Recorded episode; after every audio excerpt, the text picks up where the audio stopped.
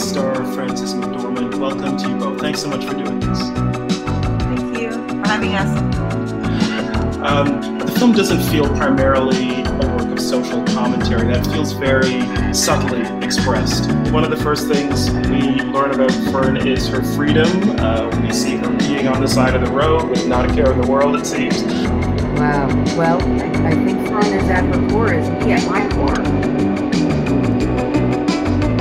So here we go. Um, facts about Who Done It uh, from 1942. They cut a scene where Lou is Romeo and one of the actresses is Juliet. Because I think that's a joke that runs throughout it. So they cut that. These aren't really cool facts, to be honest. uh, the Ride 'Em Cowboy, the film co-star. No, that sucks. Um, Okay, so this isn't as exciting as I thought it would be. You know, shout out to Shout Select for putting out the Abbott and Costello complete film series of their Universal films, but Yep. I was expecting some cooler facts in that book, but Yep. I mean, it's Shout Factory, man. They do they do great work, but often uh, with some to be desired. I would Yeah. say. yeah, but that's okay. It comes with commentary on Hold That Ghost. Oh yeah. I mean, you know, it's all it's always still positive. Anyway, here here we are. This is the beginning of something great. That's right. and uh, you're here with us. Grammed around the city, a Little at Music Box, done some work with Odd Obsession, RIP. Uh, I do a little writing with Cine-File every now and then. Um, but this is, here we are. I, I don't, I'm not proud of it, but maybe we will be one day. Yep. Uh, my name is William Morris. Uh, freelance programmer is what I say these days, which really just means I can't get steady work in the realm. So you know, take try- whatever, gonna take whatever we can get. Yeah, I'm going to start saying freelance now. yeah, that's yeah. So that's what I say now. Um, because to people who don't know me or hadn't worked with me in the past, they're like, "Oh, interesting." So it works great. Um, you know, yeah. Otherwise, just uh, doing whatever I can, random little jobs here and there. Um, as we've said before, we both really don't like podcasts, so here we are making one, seeing if we can make something uh, that we don't hate out of it you know maybe someone will stumble stumble across it and be happy that it's not uh too uh too stiff at least we can say that we're going to talk about a lot of things going on in the world. I guess some of it does pertain to filmmaking, but some of it kind of well, things we'll probably talk about are just things that are affected by film culture at times, but also things that influence film culture. And, you know, we want to dive into, you know, we want to dive into streaming. We want to dive into the academy. We want to dive into lots of things that exist to put movies in front of you every day that uh, you don't even realize the mechanisms, the Mabuse like mechanism that is telling you that you should see Nomadland and it is the best movie of the year.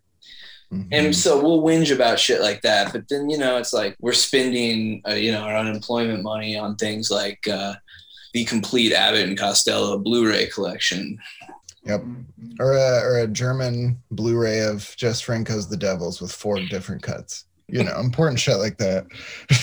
So yeah we're here we're here to gush as much as we're gonna whinge i would say you That know. Classic- it'll be- Yeah, yeah. The classic thing you want from Jess Franco is four versions of one movie. Yes. In case you were really itching to get the 118 minute French export version, we've got you covered. But th- thankfully, I can check that out now because, as we were talking about earlier, I'm back on the scene. I got my my region-free Blu-ray player again after my initial one crapped out on me, and I was It's a, it's a crucial tool. It is because the second it crapped out of me, I was left with a, a large order of indicator titles that on Blu-ray that I suddenly couldn't watch, and uh, that was hard. I've been dying to crack into the Ford uh, Fox or not Ford Fox, Ford Columbia set, and now I can. You know, now I have multiple copies of Little Murders, one that I was going to return because I thought it never arrived. so The world is Uh, yet again. Yeah. Before just the US was your oyster, but now you're back. I know I'm back and I can watch it all now. So Can't be Um, stopped. I think we're gonna really get in the habit of starting these episodes off with what have what have you watched? Yep. Sort of discussion. So I'll leave it to you. Will. What have you been watching? recently? Um, let's see. I always, you know, I keep my running list each year of the of the films that I am seeing for the first time that are not new movies technically, but that really, you know, um, I like to think of them as things. Things on this list are movies that remind me why it's all worth it, right? Like, so let's see. You start with uh, probably Best Friends from uh, 1975. Uh, Noel Nosseck. Uh, who also did the only other two of his that that I've seen are Young Blood and King of the Mountain. Both very good, but Best Friends kind of blew me away. Have you seen this one? I don't think I have actually. It's a let's see how to describe on the surface, kind of a buddy buddy road trip comedy of sorts, right? Um, sees uh two guys who've been friends for a long time, just getting back from the war, right? So it's a Vietnam movie of sorts rescued and restored by, of course, the heroes of Vinegar Syndrome, because I had not Oh, heard of yeah. this movie prior to them putting it out.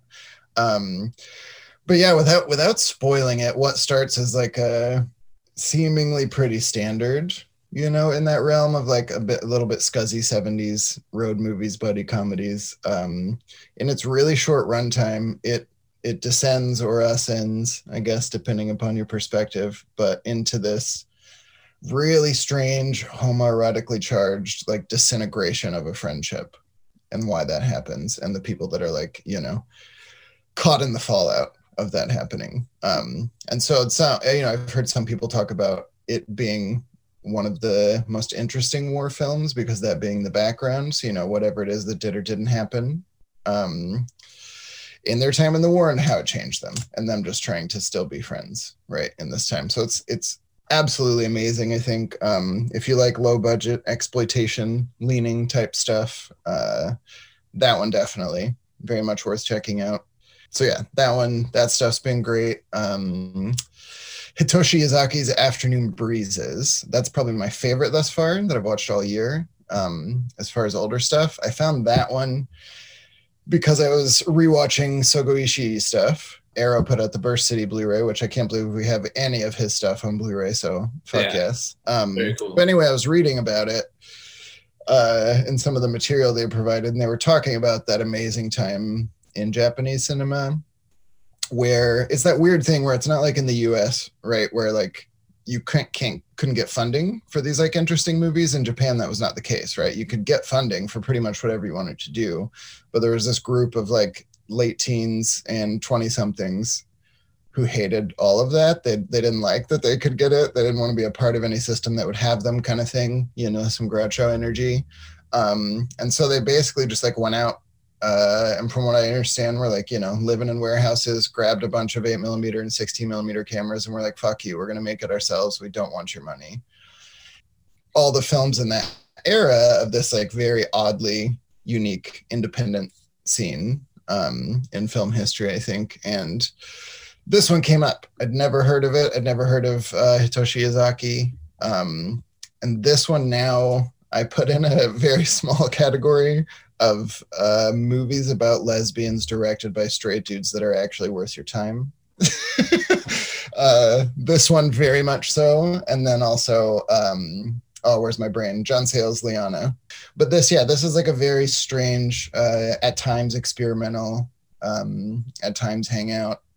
Strange strange movie but really beautiful stuff. And i'm hoping that one gets gets some love coming up. But yeah afternoon breezes. Yeah it's so good. And then um let's see other shit to mention.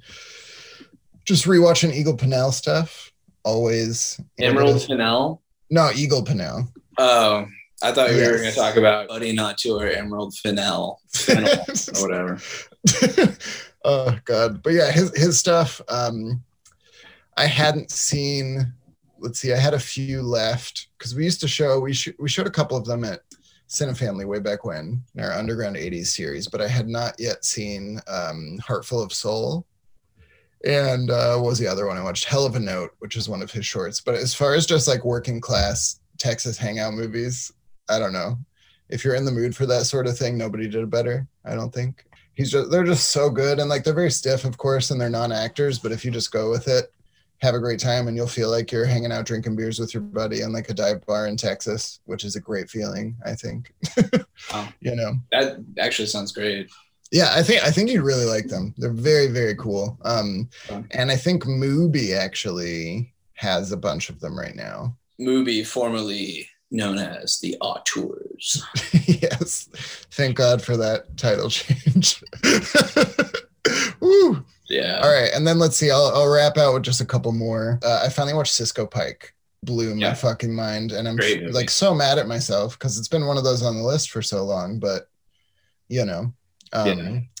yeah. And that one, there's also a great. Uh, Kayla Janice did a like 40 minute uh, presentation on that indicator disc about Joy Bang and her like incredible but short career. Very much worth the time. And then the last thing, Shu Lea Cheang, who I had only seen one of her movies until pretty recently. She's, I guess, most well known, but even that is a stretch. But most well known for this movie that is technically porn, um, made in 2000 called EKU. It's just IKU. Um, Mm.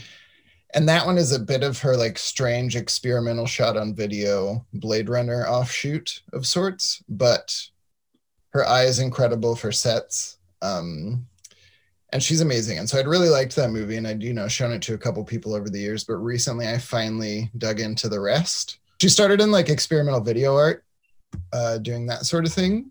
And that stuff is really good that I've been digging through. Um, but my favorite, uh, one of the only, I guess, what you would call like straight movies that isn't necessarily, you know, experimental video art or porn that she made that I hadn't seen until this year is called uh, Fresh Kill from 1994. Hmm. Um, and I'm actually just going to read the. Rarely does this happen, but I'm just going to read the IMDb description because it's it's just kind of perfect. Two young lesbian parents, Shireen and Claire, are raising their five year old daughter, Honey, in a converted garage on Staten Island. Shireen salvages refuse with her pickup truck while Claire waits tables at the hip Nagasaki restaurant in Manhattan, caught up in a global exchange of industrial waste via contaminated sushi. As a ghost barge bearing nuclear refuse circles the planet in search of a willing port, household pets begin to glow ominously and then disappear. People start speaking in tongues. The crisis escalates when a multinational corporation is implicated. The couple's daughter, Honey, mysteriously vanishes, and a group of young New Yorkers strike back in an unlikely alliance with activists in developing the world. Yeah. really, really good. it's- It's a great place to start with her because you know, like the the other stuff, whether it's because the experimentation is so abstract and intense, or you know, if you don't like seeing pornographic things, this is a great place to begin. this is a perfect indicator of who the real perv is on, this. You know, I like to think of myself as a classy perv, but this is this is the man, the real perv right here. I mean, like, i I'm a I'm a Jacques Scandelari perv, like one of, one one of his dudes in in uh, one of well, which which one of his movies is it where there's that insane scene where the dude's like tied up in leather being whipped while that huge dog just watches. God, that movie's so much fun. But I've I've done it again. I'm just bringing up more porn. Yeah, yeah. But again, then my You know. point my point stands.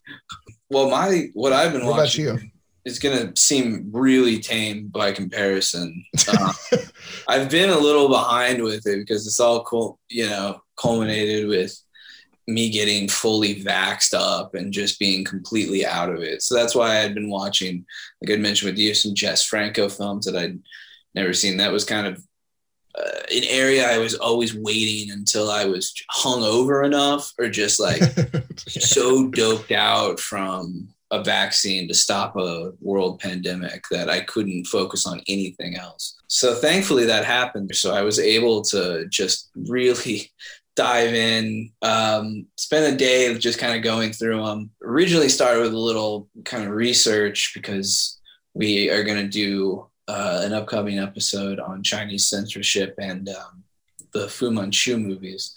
It's a very interesting path to go down and it will be a lot more instructive and vitamin nourishing than this episode. Um, so yeah i was i was digging into the uh, christopher lee fu manchu movies. I watched the don sharp ones which were fine. I mean you know whatever. But by the time I got to the third one, who I don't even remember who did that one, The Vengeance of Fu Manchu, I was just done. Yeah, I like, yeah. oh, God, I don't I can't watch another one of these. And I watched the Jess Franco one, The Blood of Fu Manchu, almost shot entirely in a jungle, which I know he likes to do. But it, it it's Jungles and castles, man. yeah, yeah, yeah. Well, the next one's called The Castle. yep. Um, so, but at least these movies, while they're not, again, I'm not going to go to the wall for these Fu Manchu movies, but they're pretty. He at least br- brought something of a, an actual like human personality to the thing, Mhm. and I was it was different. And so I thought, well, now that I'm kind of locked into the the Jess Franco thing, maybe I'll just go a little deeper. And so watched Venus in Furs, which I thought Venus in Furs was excellent. I thought that was a, a very good movie. And if you're not familiar with Jess Franco, just, we should say that he's commonly regarded as just a trash, like, don't bother with this guy. Yeah. 200 plus movies in a in a short career compared to that number. So another motherfucker with a lot of movies to his name, but most of them hit. But kind of the flip side of your Jess Franco is your Raoul Walsh. Mhm. And um, I watched one from 1937 called Hitting a New High. I have not seen this one. stars Jackie Oakie, America's number one funny man, and Edward Everett Horton in uh, another role that tries to make it seem like Edward Everett Horton is a straight man. And if you know any Edward Everett Horton role, he does not seem that uh, way. But He is not. not yeah, not cis head. So anyway, but the plot is like them basically. It has none of the Walsh flair, and it just is kind of like about these guys that go hunting. They try to go hunt a a a bird a slat like a bird slash woman who makes weird you know fluttering noises. It sounds like a weird fucked up theremin. And they, they go to the jungles. It's a lot of Edward Everett Horton in like a safari cap, you know, crouched down like Elmer Fudd with a fucking gun and they're just yeah they're like trying to like yeah find this bird woman to bring to faith um not not my favorite but it's interesting because it's a very batshit kind of like hallucinatory idea and not in a good way in a completely dull way Yeah. but if That sounds like a good hangover movie. yeah if you're up Yeah. late at night and you can't so thankfully i chased that with um another walsh from two years later 1939 uh, his film St. Louis Blues, which Ooh, yep. yeah, which was really good. That one's so good. I could not believe that I had Mhm. not seen it yet. And Yeah, I only it was only like maybe that one was recent. Recent that I watched that shit. Like definitely since I've been in Chicago. But I was also upset I had not seen before. yeah, really good movie that deals with the deep south at a certain time. Weirdly, comes out the exact same year as Gone with the Wind. I'm gonna say I, I would go with St. Louis Blues. oh, for sure. Yeah, it's a it's a Walsh movie through and through. Mhm. Um, it it just had everything that I was not getting with hitting a new high, and Mhm. not a movie that's probably going to play with a modern audience extremely well. There's a lot of uh, things that probably have not Yes. aged well for some. Definitely uh definitely in the complicated category, but I would say well worth if you're interested in history you're and interested- interested in like, you know, how a country is developed and how it deals with, you know, its sins, all Yeah. that shit. I think it's got a lot of value in that realm. Yeah, let me just say, if you made it through Walsh's The Bowery, this shouldn't be hard. Yep. I wish that was on the on the poster. yeah. If you enjoyed that movie and you weren't taken aback by the uh, yeah, the times presented there, this one will be very just fine.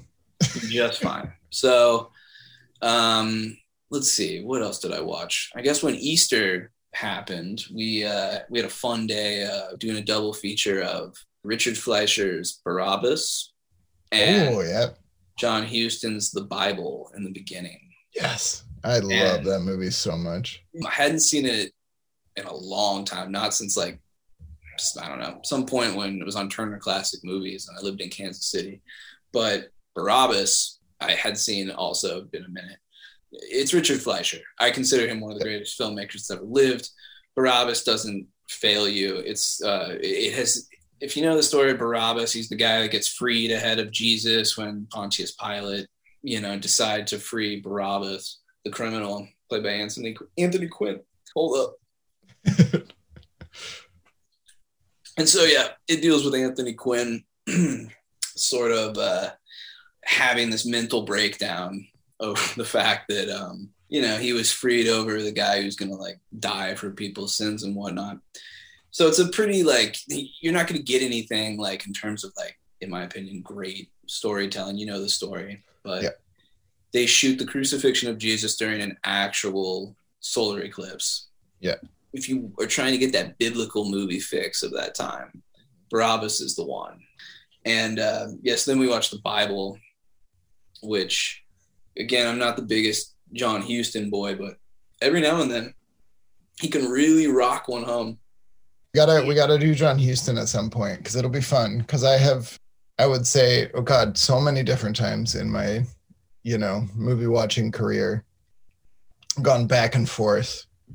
Where at times I am including everything, all his movies. I'm convinced, like, as far as like a, uh, you know, a person who can't keep their shit together, punk, one of my favorites because I think he's a shit kicker of like the highest degree. Sure. But then I've also at times when I've gone back through, because I've done it way too many times, when I've gone back through where I'm like, all right, half of these are fucking amazing and half like, you know, drill my eyes out. So I don't know. Huston's interesting. And I think the Bible is a good example of that because I think the first half of the Bible is fantastic. Mhm. I'm not as enamored with the George C. Scott as Job part. Oh, agreed. I think it's terrible casting, honestly. Yeah. And he's Yeah. a guy who, or he pushes this very literal view of the, the the the story that he's presenting that I think sometimes comes across very oh, way too on the nose or just Yeah. flat out boring. I mean, I, I that's why I don't really Yeah. I don't really fuck with like Treasure of the Sierra Madre. I used to love it. I've tried to rewatch and it doesn't hit me in the same way. But then he has shit like Fat City.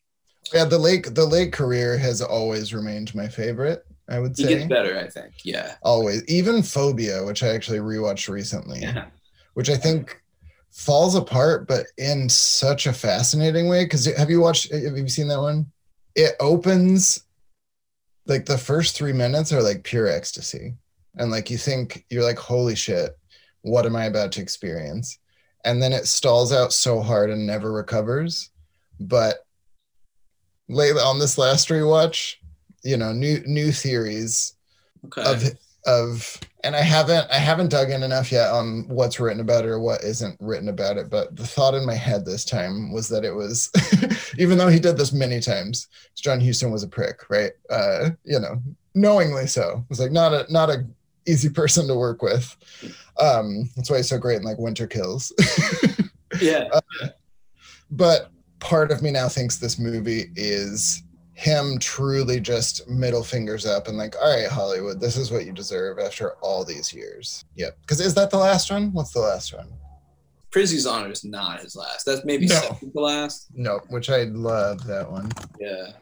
Let's see. Okay, no, it's actually Dead, no, the, I'm pretty sure that Wait. Dead's his final movie. yeah, you're right. No, and Prizzi's Honor is second. No, I'm way off. This is still yeah, we still have six more that- after Phobia, but okay, this actually makes sense and kind of adds to it because Wise Blood, I think, is one of his masterpieces.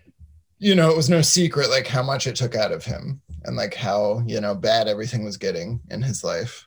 And it makes sense that then Phobia was next, but he then bounces back a bit after the next three because then it's like Let There Be Light, Victory, Annie. But then we have Under the Volcano, Prizzi's Honor, and the Dead to like Yeah. finish out. So I don't know. Anyway, yeah and know, I can think, I think The Dead is maybe his best movie. I mean, yeah. Oh, it's great. It's a, it's my favorite swan song, probably. Ford Seven Women, I always look at it as like Oh. the ultimate swan song. Yeah. Um, Yeah, that's true. but you know, there's there's a lot to like in The Dead. I mean, obviously, The Dead, yeah, it's it's it's pretty incredible what he's able to do with that. Um, and you're right. I think that you're getting a little bit of his more melancholy worldview coming into those later movies. Um, which brings me to what I watched last night. This is a movie that one, it's by a director that I love. You know, I revere this filmmaker. I think there's someone that we both know that I love a lot. And this is a movie that I had just kind of avoided, or I'd seen it and I didn't, I don't remember loving it. and it just felt like one of those like missteps.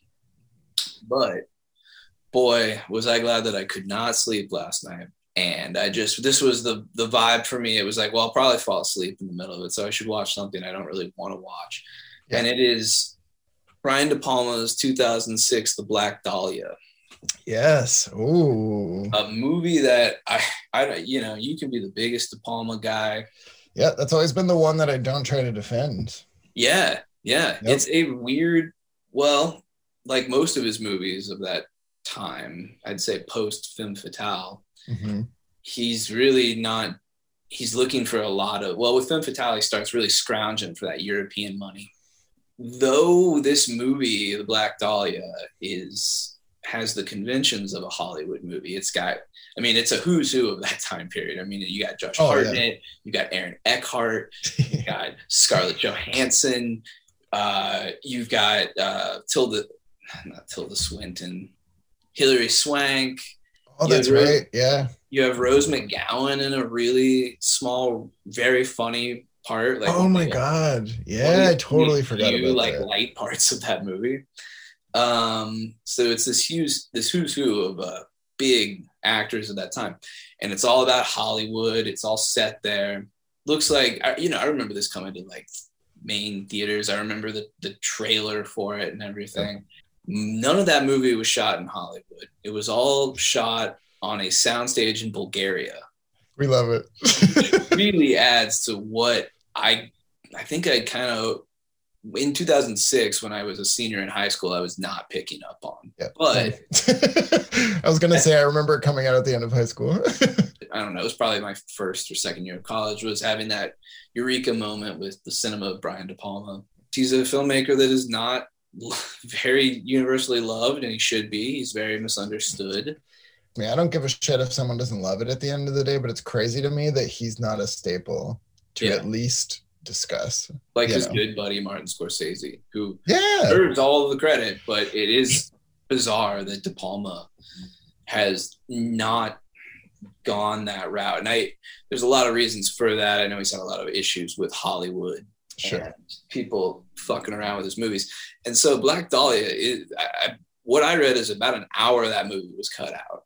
Mhm. So obviously you're gonna have some imbalance in trying to like tell a kind of pretty convoluted story. I mean, the Ellroy novel is well, one, a lot of people hate that it's not technically factual. These true crime nerds Whatever. out there, all of you, just fucking just get o- get out of here. Nobody cares, up. I promise. No one cares, and you're sick. You're really, but Yep, because those are the people that always are ready to tell me how bad I am for all the movies that I watch. And I'm like, really, Mr. Serial Killer? yeah, like we said, the true crime people don't like that it's not factually accurate. Two, that it's it is kind of narratively, structurally a little incoherent. Sure. That isn't the faults of the filmmaker. When you get an hour No. away from your movie, it's gonna have problems. Yeah. So I think knowing that you're able to come at the movie a little differently because it's flawed, but its strengths are a lot more on the surface than I'd even realized. I think the fact that it is not shot in LA, it's not shot in Hollywood, the, the, the light, as you know, the light is very particular out there.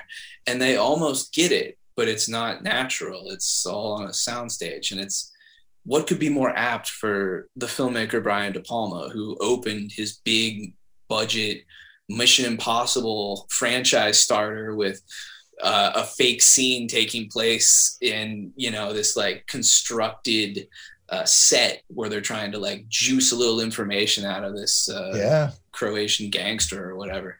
Shit. And and so as we've gotten older, we've grown more cynical with the world. This has to be the one of the most next to redacted, maybe the most cynical De Palma film, and that's really saying something. Yeah. And this might be due to the fact that I guess right before shooting, his dad died. So there's Oh, I this- didn't know that. Okay. there's this whole and he's had a weird relationship and you know what i've read in biographies of him with his father Mhm. and that's kind of represented in the movie but the movie is also the hangover of his constant torture by uh, hollywood with his career which is like he has a hit. They let him make what he wants to make for a little bit. He makes some stinkers, or so they say, or disasters. Usually not. Sure. Sometimes most of the time out of his control.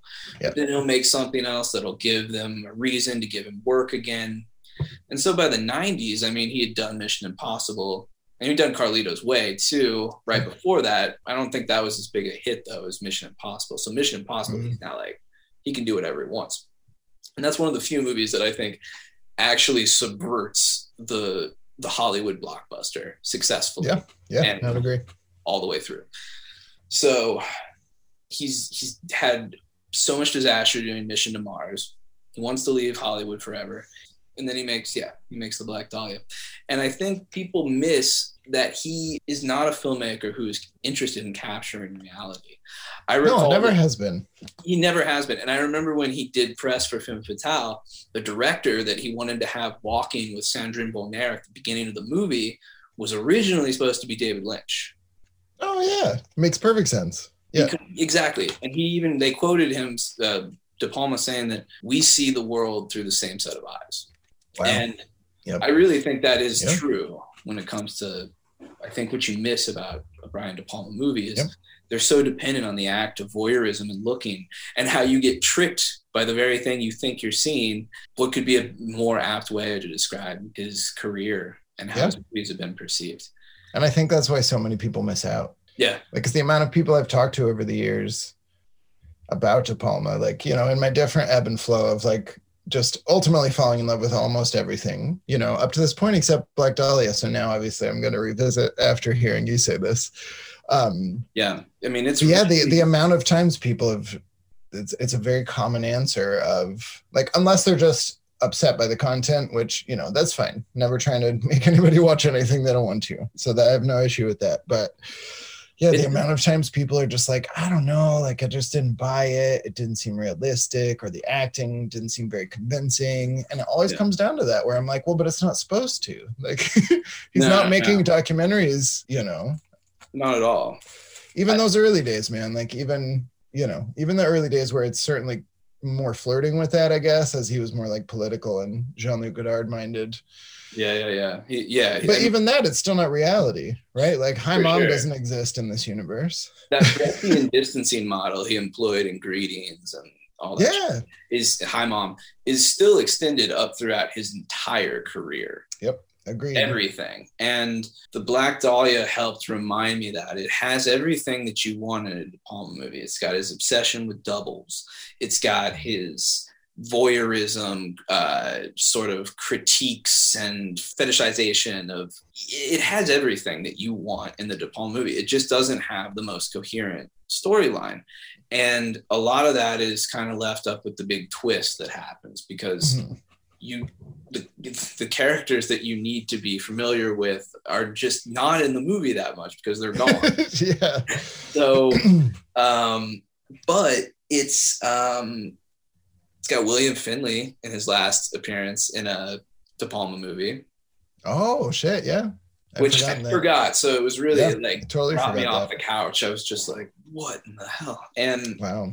But I, as I was watching, I was remembering a lot of like critiques that people had about it, and I remember people really critiquing the Hilary Swank role, and they're not convincingly playing these characters. I, I you could say it's bad acting, but I don't think it is. I think he is letting he's letting you in on this movie that is about the veil of reality just being completely disintegrated in front of your eyes in one of the bleakest, upsetting ways. But it's not a tormented movie at the same time. And it has all the things that De Palma can do so well with a film camera that you don't mind that this is one of the darkest movies Yeah. in that guy's career. And yeah, does it stick it completely together, you know, to the end? I don't know. But far from being, I think, De Palma's greatest accomplishment or one of his more noteworthy films, it's it's really a movie that deserved better than it got. Mhm.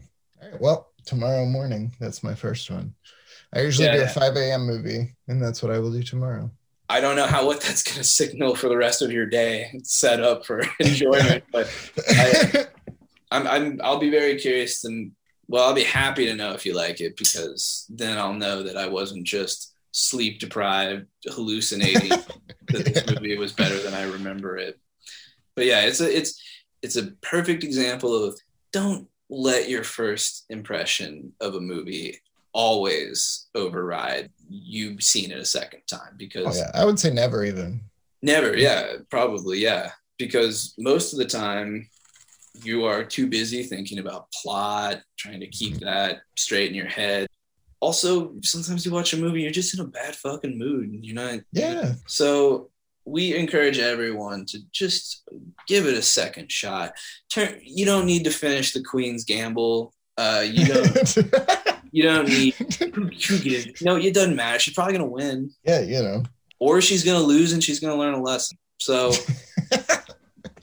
and also, you know, before you reach for your Amazon Prime account to click on Nomadland, you know, you can you can think of all the other movies that we have talked about today because I boy, I if you really want to sit yourself through Zo- Chloe, Zo- Zoe, Chloe, Chloe Zhao, Chloe.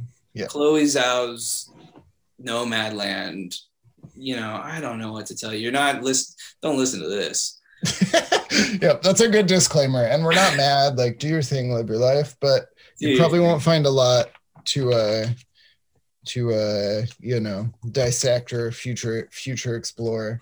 It's a very dull movie, and It just like that's what's killing me because the amount of times now I've had conversations where people are like, "Oh, I get it. You keep saying it's like pro Amazon. That's cool." And I'm like, "Look, let's throw that shit out the window. Let's just talk about the construction." yeah, forget let's the talk fact about- that let's talk about all the takes away a technical part of the details. book that is very crucial. Haven't read Yeah, it, but we can put like all emotionality aside, and I will tell Yeah. you on a technical level why this movie sucks. And that is someone who, as I've told you, I think her first movie is fucking fantastic, and her second I- movie I is really, really. That's the second one, Rider second. Oh, that's right. Yeah, yeah. I've only Yeah. seen the Rider, but I liked the Rider. Yeah, Oh, dude, like uh, my brother, uh, most of it.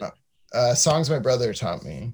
First one. Oh, that's right. Right. Right. fucking stellar for my money. And the Rider I really like also. So this is someone who I was like excited, you know, but whatever. Anyway, This we'll- is we'll why get De Palma don't fuck around with these motherfuckers. That's why Yeah. he is not doing with these people. They want to give they you they want a sanitized version of whatever it is you're putting fucking money into, and Yep. just because it's there in front of you, saying watch it. I mean, that's. I mean, we'll probably get into more with like Oscar stuff as we go along, but it is Yeah. very funny the the Hollywood press demons uh, descending upon every website's ad spot to say that the greatest movie of the year is is without a doubt Nomadland, a movie.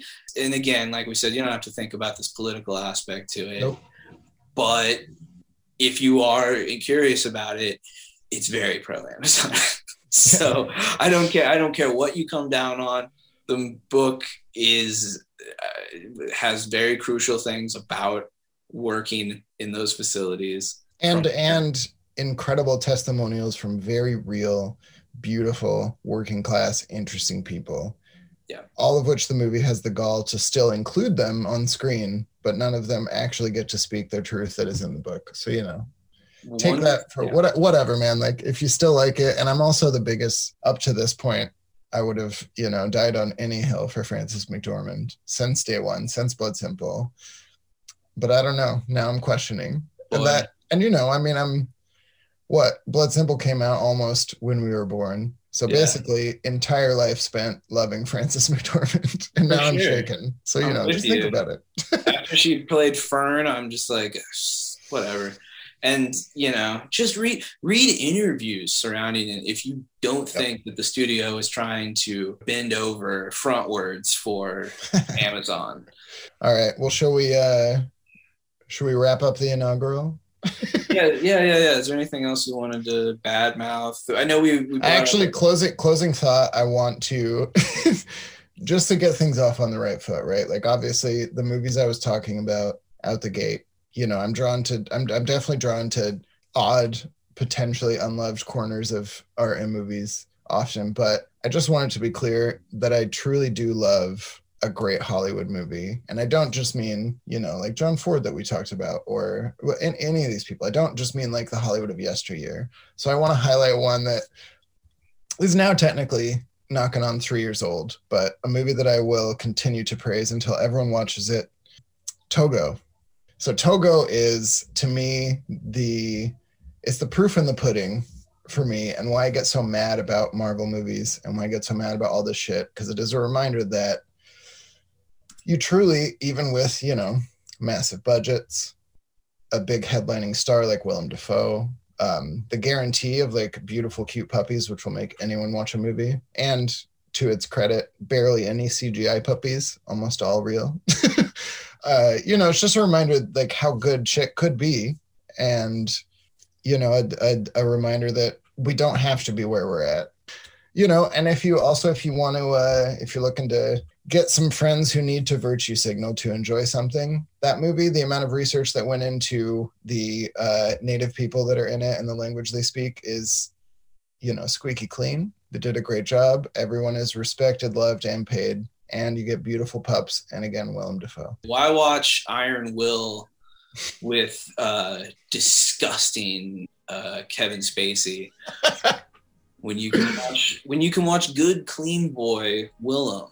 Yeah. So we'll leave you with that. Um, and we're gonna have a lot of guests. There's gonna be a lot of cool interviews we're gonna do. We're gonna touch on a lot. Don't let this just completely spoil the outlook of it. But maybe you really, maybe you like this, and there will be a lot of us just kind of Yep. whinging on stuff. So you, it won't be us, just us, the whole time. So don't worry about that. Um, but hopefully everyone stays chill out there and Watch some movies, man. Just watch some movies. That's all. watch movies or don't stare out a window just take in like the sounds around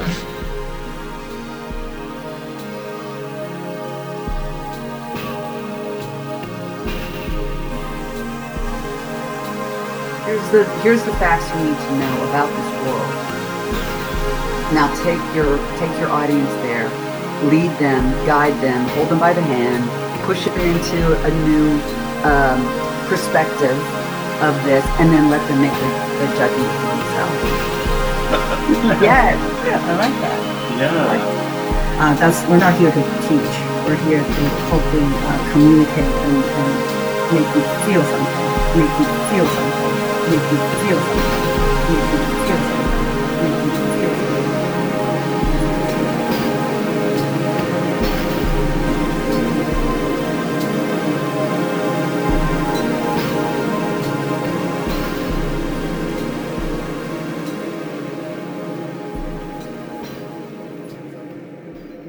Feel something. Make you feel something.